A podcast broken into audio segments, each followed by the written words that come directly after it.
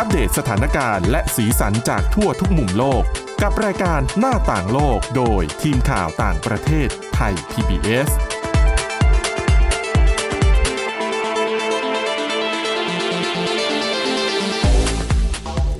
สวัสดีค่ะคุณผู้ฟังต้อนรับเข้าสู่รายการหน้าต่างโลกกันอีกครั้งหนึ่งนะคะ แล้วก็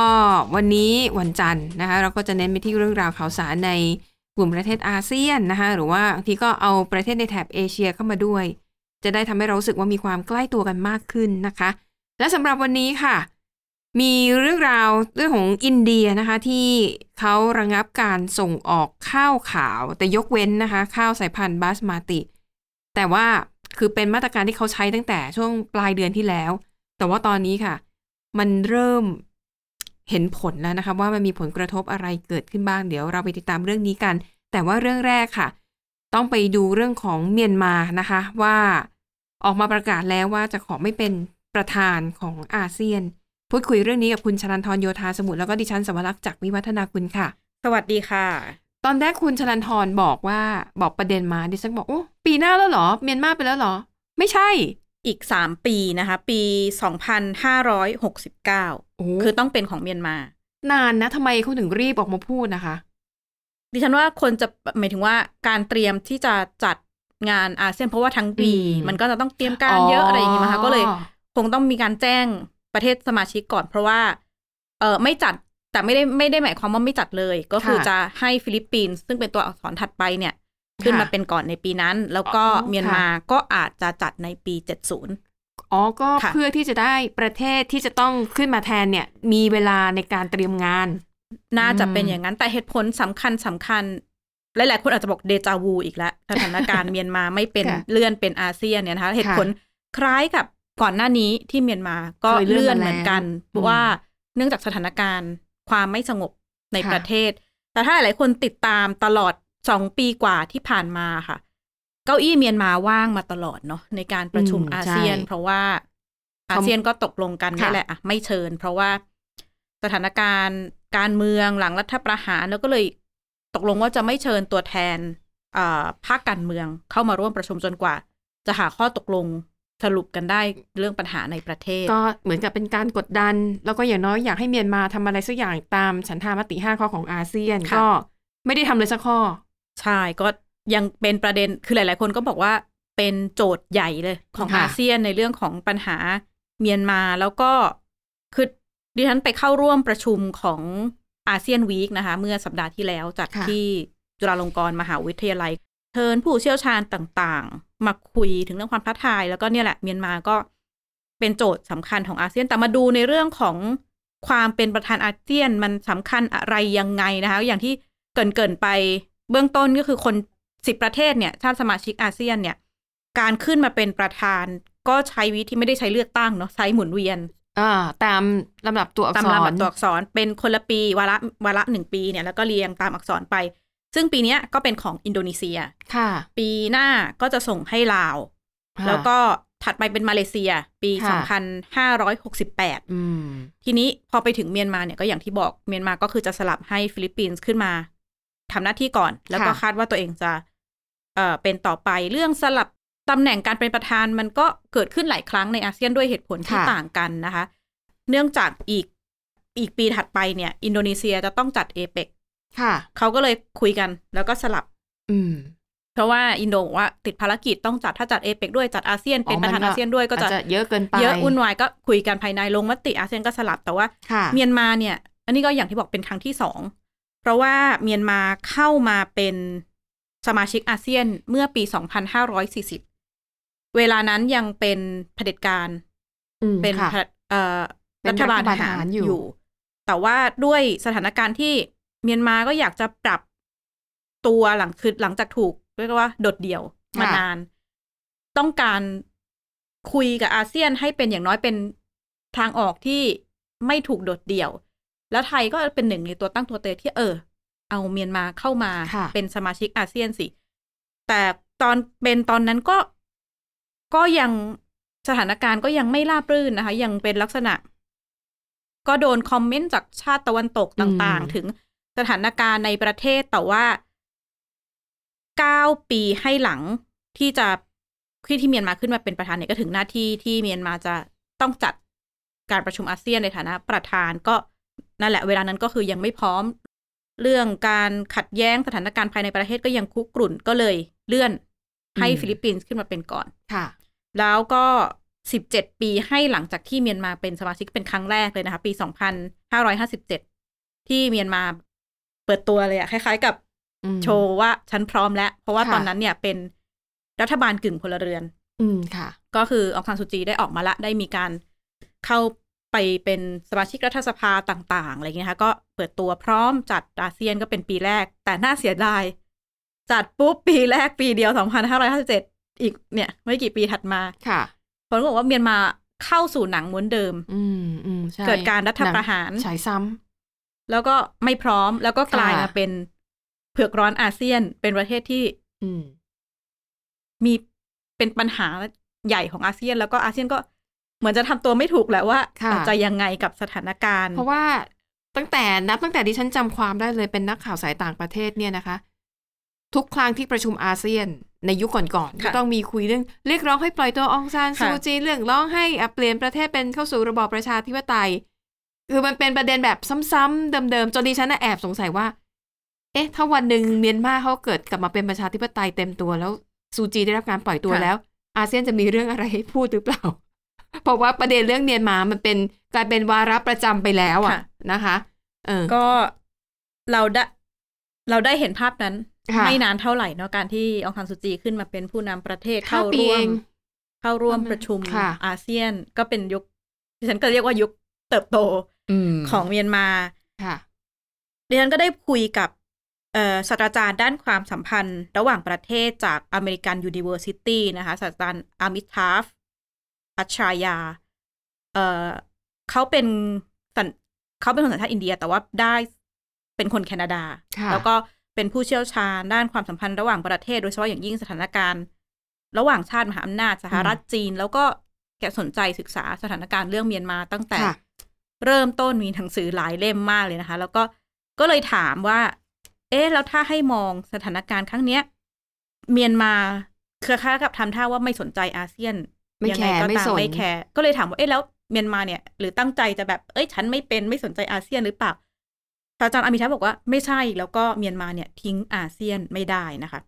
For the military regime in Burma or Myanmar tr- saying that they don't want to be ch- chair of ASEAN, basically accepting the reality because they are not acceptable. They're not even represented in ASEAN meetings. Um, so, so they just accept the reality. And uh, but that doesn't mean they w- they would want to be suspended or they will want to walk out of ASEAN. They still see ASEAN membership as a sign of their legitimacy, and they see that uh, that if they they, they uh, leave ASEAN, they're going to be a total international pariah. Whatever they already are, but in some ways this will be much worse. So they are not going to let ASEAN uh, disappear from their diplomatic horizons. They'll keep working with ASEAN to gain whatever little legitimacy they have in the uh, in the international community. ศาสตราจารย์อามิทัพก็บอกว่าการที่ รัฐบาลทหารเมียนมาออกมาบอกว่าไม่เป็นประธานอาเซียนเนี่ย ก็เป็นการแสดงถึงการยอมรับสถานการณ์ที่แท้จริงอะเนาะว่าแบบจัดยังยังมีปัญหาอยู่ แล้วก็แต่ก็มองว่าเอ่อเมียนมาเองเนี่ยยังคงต้องให้ความสำคัญกับอาเซียน เพราะว่าผู้เชี่ยวชาญก็บอกมองว่า เมียนมาจะใช้อาเซียนในฐานะเป็นสัญลักษณ์ในการถูกยอมรับทางการทูตในระดับหนึ่งก็คือถ้ายังเป็นค่ะสมาชิกอาเซียนอยู่ ก็ ยังถือว่าไม่ได้เป็นประเทศที่โดดถูกโดดเดี่ยวมากนัก อย่างน้อยก็มีกลุ่มค่ะเพื่อนๆในภูมิภาคให้ให้ได้เกาะเกาะกลุ่มกันอยู่ เพราะเพราะถ้าถอนตัวไปเนี่ยเขาก็จะเหลือความสัมพันธ์ลักษณะ bilateral คือทวิภาคีเท่านั้นไม่ว่าจะอาจจะเป็นจีนกับรัสเซียหรือว่าเกาหลีเหนือ อืมก็คงก็คงต้องจะเกาะลำบากอาเซียนอยู่ค่ะแต่ว่าสถานการณ์ดิฉันก็ถามว่าแล้วเขาประเมินยังไงนะคะเพราะว่าเขาตามเมียนมามาตั้งแต่ช่วง หลายปีก่อนหน้านี้เขาบอกว่า ปัญหาเมียนมาอาจจะต้องใช้เวลานาน พอสมควรกว่าที่จะกลับไปถูค่ะลักษณะก่อนรัฐประหาร เออผู้เชี่ยวชาญก็คงเหมือนเหมือนจะยังมีหวังแหละว่าอะจะมีการพัฒนาไปในลักษณะก่อนรัฐประหารได้แต่จะไม่ในเร็วๆนี้ แล้วก็ค่ะต้องติดตามต่อแต่ว่า นี่ก็อาจจะเป็นหนึ่งหนึ่งในเหตุผลว่าอ๋อทำไมถึงประกาศอืมเลื่อนการเป็นประธานอาเซียนนะคะ ค่ะ ทีนี้มันครบรอบ 56 ปี อาเซียนเนาะอาเซียนจะเดินยังไงก็มีคำถามใหญ่ ๆ เพราะว่า หลาย ๆ คนก็รู้อะจีนโตขึ้นสหรัฐ มีบทบาทน้อยลง แต่ว่าในที่ประชุมก็คุยกันเรื่องลักษณะทางการเมืองระดับโลกที่เขาเรียกว่ามีความซับซ้อนมากขึ้นค่ะอาจจะไม่ใช่แค่ขั้วสหรัฐจีน แต่หลายประเทศพยายามขึ้นมาเป็นขั้วอำนาจใหม่ๆอืมรวมไปถึง ที่ไม่ได้เป็นประเทศด้วยอาจจะเป็นกลุ่มเคลื่อนไหวทางการเมืองทางค่ะต่างๆ แล้วอาเซียนจะเดินหน้ายังไงนะคะหลาย ๆ คนก็มีข้อกังวลว่าอะหนึ่งเนี่ยแหละเมียนมาเป็นวิกฤตสำคัญสองอาเซียนจะวางตัวยังไงในท่ามกลางสถสมรภูมิ มหาอำนาจระหว่างการจีนสหรัฐรัสเซียต่างๆ แล้วก็อาเซียนจะคงความเป็นเอ่อประชาคมต่อค่ะไปได้ยังไงนะคะ เวลาเราได้ยินก็จะแบบ คำสวยๆนะเขาก็จะชูว่าอาเซียนจะต้องเน้นประชาชนเป็นสำคัญ people centric ต่างค่ะๆแต่ดิฉันก็ในฐานะนักข่าวดิฉันก็สงสัยว่าอะสมมุติว่าถ้าพูดประชาชนเป็นสำคัญ แต่ว่าความเป็นประชาชนในอาเซียน กลุ่มการเมืองต่างๆ จะคุยกันได้ไหม เพราะว่าอย่างง่าย ๆ ก็ถ้ากัมพูชาก็มีทั้งกลุ่มที่สนับสนุนรัฐบาลกลุ่มที่ต่อต้าน เมียนมาเองก็มีกลุ่มรัฐบาลเงา กลุ่มที่ไม่เห็นด้วยกับ กองทัพ และกลุ่มสนับสนุนกองทัพ ถ้าพูดถึงความเป็นประชาคมอาเซียน กลุ่มความหลากหลายแตกต่างทางการเมืองเหล่านี้ จะมีจุดยืนในฐานะคนอาเซียนหรือเปล่านะคะ ดิฉันก็ได้พูดคุยกับ คุณวงเทพ อัฏฐไกรวันวทีเป็นอดีตรองเลขาธิการอาเซียน ด้านประชาคม สังคมและวัฒนธรรมของอาเซียน มองความเป็นอาเซียนที่จะบอกว่าจะเป็น people centric จะเอาคนเข้ามาเป็นสำคัญ แล้วจะเดินหน้าต่อยังไงคะ เรื่องของภาคประชาสังคมเนี่ย civil society เนี่ยก็อ่าผมคิดว่าควรจะต้องมีอ่าแนวความคิดที่จะอ่าเปิดและเข้ามาอ่า engage กันให้มากขึ้นกับในส่วนที่เป็นอ่าภาคภาคภาครัฐหรือเป็นภาคที่เป็นประเทศสมาชิกอาเซียนนะฮะอ่าเท่าที่ผมสังเกตในในช่วงหลายปีที่ผ่านมาเนี่ยอาจจะค่อนข้างปิดนิดนึง หรือไม่ก็จะค่อนข้าง selective ในการที่จะเลือกว่า เอ่อเอ่อ NGO หรือ Civil Society ไหนเอ่อเอ่อสามารถจะเข้ามา engage เนี่ยผมคิดว่าถ้าเราค่อย ๆ ปรับไอไอไอไอมุมมองตรงเนี้ยเอ่อจากเอ่อพยายามจะนำเสนอไอ้แนวคิดเนี่ยไม่ใช่เรื่องง่าย แต่ว่ามันต้องเอ่อพยายามผลักดันซึ่งบทบาทของประเทศที่ทำหน้าที่ประธานในแต่ละปีเนี่ยจะมีบทบาทสำคัญ ก็เป็นความเห็นที่ให้ความสำคัญนะคะว่าจริงๆถ้าอาเซียนจะเดินหน้าต่อ อาจจะต้องมาคุยกันว่า ไอ้ไม่ก้าวไก่ายเรื่องภายในประเทศ จะมีการปรับ แนวทางคิดไว้หรือว่าถ้าจะรวมกลุ่มคนแนวคิดภาคประชาสังคมต่าง ๆ อาเซียนจะยอมรับมากขนาดไหน แล้วก็ผู้เชี่ยวชาญก็ย้ำว่า แม้ว่าอาเซียนจะใช้รูปแบบเดิมอะคือไม่เข้าไปยุ่งเกี่ยวการเมืองภายในต่างๆ แต่ว่าเขาบอกว่าประเด็นสำคัญถ้าอาเซียนจะเดินหน้าต่อในฐานะประชาคมที่ไปได้ต่อในอนาคตเนี่ยเรื่องปัญหามนุษยธรรม สิทธิมนุษยชน แล้วก็ในเรื่องของความเป็นประชาธิปไตยก็อาจจะยังต้องเป็นประเด็นหลักๆ ที่อาเซียนต้องมาคุยกัน จริงจังอืมว่าเอ้ยจะเดินไปค่ะยังไง แล้วก็จะมีข้อตกลงร่วมกันยังไง แต่เขาบอกว่าท่าทีอาเซียนที่จริง ๆ ไม่เลือกข้างในหลาย ๆ เรื่อง ทั้งเรื่องรัสเซียยูเครน หรือว่าจีนรัสเซียเนี่ย อาจจะแสดงให้เห็นว่าที่ผ่านมามันก็มีประสิทธิภาพพอสมควร เพราะว่าอืมจริงๆอาเซียนในแต่ละ แต่ละตัวประเทศเนี่ยก็น่าจะมี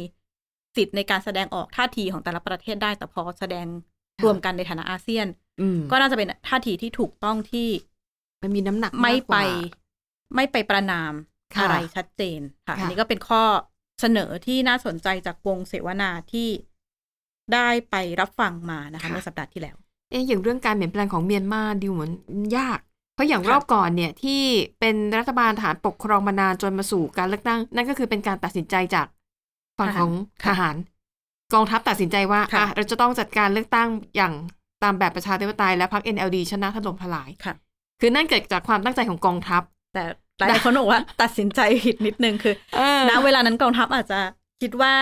อะเปิดเลือกตั้งเขาต้องชนะแน่ แต่ว่าพอดีผลมันไม่ได้เป็นไปตามนั้นอืค่ะ ดังนั้นอะ ดิฉันไม่รู้ว่าจะต้องรออีกกี่ปีนะ กว่าที่เราจะได้แบบเห็นการเลือกตั้งตามระบอบค่ะประชาธิปไตยในเมียนมา ก็ได้คุยกับหลาย ๆ คนก็บอกว่ามีแน่แหละการเลือกตั้ง แต่มันจะเป็นการเลือกตั้งที่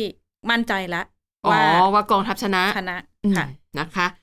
อะจากเรื่องของเมียนมาค่ะ ไปดูอีกเรื่องหนึ่งอันนี้ส่งผลกระทบต่อเราเราๆแน่นอนนะคะ นั่นก็คือเรื่องของราคาข้าวที่มันแพงขึ้นค่ะเอ่อจริง ๆ แล้วปัญหานี้มันมันสะสมมาหลายปีนะคุณชนันทรค่ะ จริง ๆ ตั้งแต่สงครามยูเครนนะอันนั้นก็รอบหนึ่งแล้ว เพราะว่าสงครามยูเครนเนี่ยมันทำให้การส่งออกธัญพืช เอาหงอาหารอะไรจากค่ะยูเครนมันมากระทบแล้วมันก็เลย โอ้ยลุกลามบานใหญ่โต ปุ๋ยก็ขึ้นราคาค่ะเหล็กก็ขึ้นทุกอย่างมันขึ้นราคาไปหมดอะพอเวลาผ่านไปปีกว่าๆเหมือนกับผู้คนเริ่มนิ่งเริ่มชินแต่ว่ามันมีปัญหาอะปัญหาสงครามยูเครนยังอยู่ใช่ไหมคะ เรื่องของสภาพอากาศค่ะ บางที่ก็เจอภัยแล้งรุนแรง บางที่ก็เจอฝนตกหนักน้ำท่วม สรุปก็คือพืชผลทางการเกษตร มันได้รับความเสียหายหนักมาก จากสภาพอากาศค่ะเลวร้ายนะคะ ก็เลยทำให้ผลผลิตทางการเกษตรเนี่ย น่าจะน่าจะทุกอย่างเลยมามันลดลง มันแย่ลงนะคะ แล้วปรากฏว่าหลาย ๆ ประเทศก็จะเจอเหตุการณ์แบบนี้ เอออย่าลืมโควิดอีกค่ะ โอ้โห คือแบบเขาเรียกเป็น perfect storm เลยนะ คือมันอืมเป็นปัจจัยที่ทำให้สถานการณ์มันเลวร้ายมาก ๆ และปรากฏว่าเรื่องของข้าวเนี่ยแหละค่ะก็เป็นประเด็นที่ถูกพูดถึงกันมาก เพราะว่าเอ่อ20 กรกฎาคมที่ผ่านมา อินเดียประกาศระงับการส่งออกข้าวขาว ยกเว้นอืมพันธุ์บาสมาติค่ะก็คือยังส่งออกอยู่แต่ว่าส่งออกบางส่วนอ่าค่ะ ที่น่าสนใจคือประกาศปุ๊บ มีผลบังคับใช้ทันทีค่ะ มันก็เลยแสดงให้เห็นว่าอินเดียนี่รัฐบาลอินเดียคงมองว่าสถานการณ์มันแบบ มันมันวิกฤตแล้วอะประกาศปุ๊บ มีผลบังคับทันทีนี่คือมันก็ กระทบหลายเรื่องนะคะ แต่แน่นอนพวกที่ทำสัญญาซื้อขายข้าวกันไว้แล้ว เรือส่งออกข้าวแล่นออกจากท่าไปแล้วค่ะตกลงกันไว้แล้ว อันนั้นไม่กระทบ แต่ไอหลังจากที่ประกาศไปแล้วเนี่ย คือมันจะส่งผลกระทบแล้วมันจะทำให้ราคาข้าวทั่วโลกมันเพิ่มสูงขึ้นอย่างแน่นอน เพราะว่านี่ไม่ใช่ครั้งแรกนะคะ ที่อินเดียระงับส่งออกข้าว เอ่อกันยายนปีที่แล้วประกาศระงับรอบแรก แต่ว่ารอบนั้นเนี่ย เอ่อระงับการส่งออกข้าวหัก ค่ะ คือมันเป็นข้าวคุณภาพที่ต่ำลงมาหน่อย อืม อันนั้นลดไปแล้วนะ ส่วนค่ะ หนึ่งยังไม่เท่าไหร่ มาปีนี้ประกาศระงับส่งออกรอบที่สองรวมๆแล้วเนี่ย เท่ากับว่าปกติอินเดียเนี่ยเขาจะเอ่อส่งออกข้าวประมาณ 22 ล้านตันต่อปี ค่ะ ส่งไปให้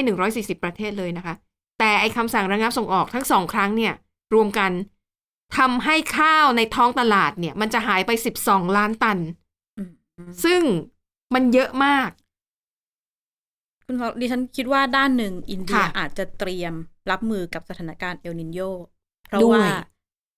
ตอนนี้มีมีการเตือนมาแล้วว่าค่ะเริ่มนับหนึ่งละอืมไทยก็ด้วย แล้วก็มีหลายประเทศที่รวมทั้งไทยเนาะติด 25 อันดับประเทศที่จะต้องเผชิญกับสถานการณ์แล้ง เอลนินโยนี่ก็คือแรงจัดนะคะ เอ่อ ก็อย่างที่บอกพออินเดียประกาศปุ๊บเนี่ยข้าวในตลาดโลกมันหายไป 12 ล้านตันค่ะเอ่อทีนี้ปัญหาคือ คือข้าวที่อินเดียนำออกมาขายเนี่ยมีบางส่วนเป็นข้าวคุณภาพค่ะ คุณภาพต่ำอืมแล้วมันราคาถูกค่ะมันก็ทำให้ประเทศที่รายได้ไม่มากเนี่ยก็พอจะซื้อหาได้อย่างประเทศในแถบแอฟริกาอืมอะไรอย่างเงี้ยนะคะอะทีนี้พอไม่ขายปุ๊บ คนยังต้องกินข้าวค่ะคนจะต้องแย่งไป ซื้อข้าวจากแหล่งอื่น ๆ หลายคนก็คิดว่าโหยหวานหมูเลยทีนี้ประเทศที่ส่งออกเป็นอันดับสองอันดับสามน่าจะได้รับอันนี้ส่งส์อันดับดิฉันสองไทยค่อันดับสามเวียดนาม สัดส่วนใกล้เคียงกันของไทยนี่ส่งออกประมาณประมาณสิบห้าจุดสามเปอร์เซ็นต์ของทั้งโลก เวียดนามก็สิบสามกว่ากว่าเปอร์เซ็นต์เนี่ยแหละ แต่แต่ดิฉันว่าศักยภาพการผลิต คือถ้าเทียบอินเดียโอ้โหอินเดียเป็นประเทศแบบใหญ่มาก ใช่นะคะ คือเราเองเนี่ยก็ไม่สามารถที่จะไปเติมเต็มค่ะข้าวส่วนที่มันขาดหายไปได้ อย่างที่มันบอกว่าค่ะมันหายไปเยอะมาก แล้วก็อย่างที่บอกไทยเองเนี่ยก็กำลังจะเผชิญกับ ภัยแล้งรุนแรง เราอาจจะไม่สามารถปลูกข้าวได้มากมายอย่างที่เคย อาจจะน้อยกว่าลงน้อยกว่าเดิมด้วยซ้ำค่ะนะคะ นี่ถึงเป็นปัจจัยว่าราคาข้าวในไทยตอนเนี้ยคือมันสูงเป็นประวัติการณ์ชาวนานี่ก็ดีใจกับเขาด้วยนะเพราะรู้สึกว่าปีนี้ได้เงินเยอะ แต่ว่าเขาต้องมีค่าใช้จ่าย ปุ๋ยที่มันต้องแพเสียงค่าผลผลิต เออค่าแบบค่าใช้จ่ายปุ๋ค่าใช้จ่ายค่าอืมดูแล เพราะว่าแนวโน้ม ที่ใช่จะได้รับผลกระทบจากความแรงเนี่ยใช่การเตรียมน้ำเตรียมอะไรเอยังอไงเรื่องค่ะน้ำต้องจ่ายค่าน้ำมันอะค่ะ เพื่อให้ปั๊มน้ำมันดึงน้ำค่ะเข้ามาในไร่ของตัวเองอะนะคะ ดังนั้นดิฉันว่างานนี้ไม่มีใครได้ได้อันนี้ส่งส์แบบง่ายๆอะค่ะนะคะ มันยากเพราะว่ามันมันเดือดร้อนมันกระทบไปทั่วโลก ทีนี้เขามองว่ามันอาจจะเป็นจุดเริ่มต้นของวิกฤตอาหารรอบใหม่ค่ะโลกของเราเคยไปเชิญวิกฤตอาหารมาแล้วที่เร็วที่สุดก็คือปี 2007-2008อืม ตอนนั้นก็คล้ายๆอย่างนี้อะค่ะ อาหารแพงนู่นแพง แล้วอินเดียก็เป็นอีกหนึ่งประเทศที่แบบตอนนั้นน่ะ ระงับส่งออกข้าวเหมือนกันค่ะแล้วก็มีหลายประเทศ คือพอประกาศปุ๊บราคาข้าวแบบมันถีบตัวขึ้นมาแบบเป็นอืมอีกเท่าตัวหนึ่งเลยอะนะคะค่ะ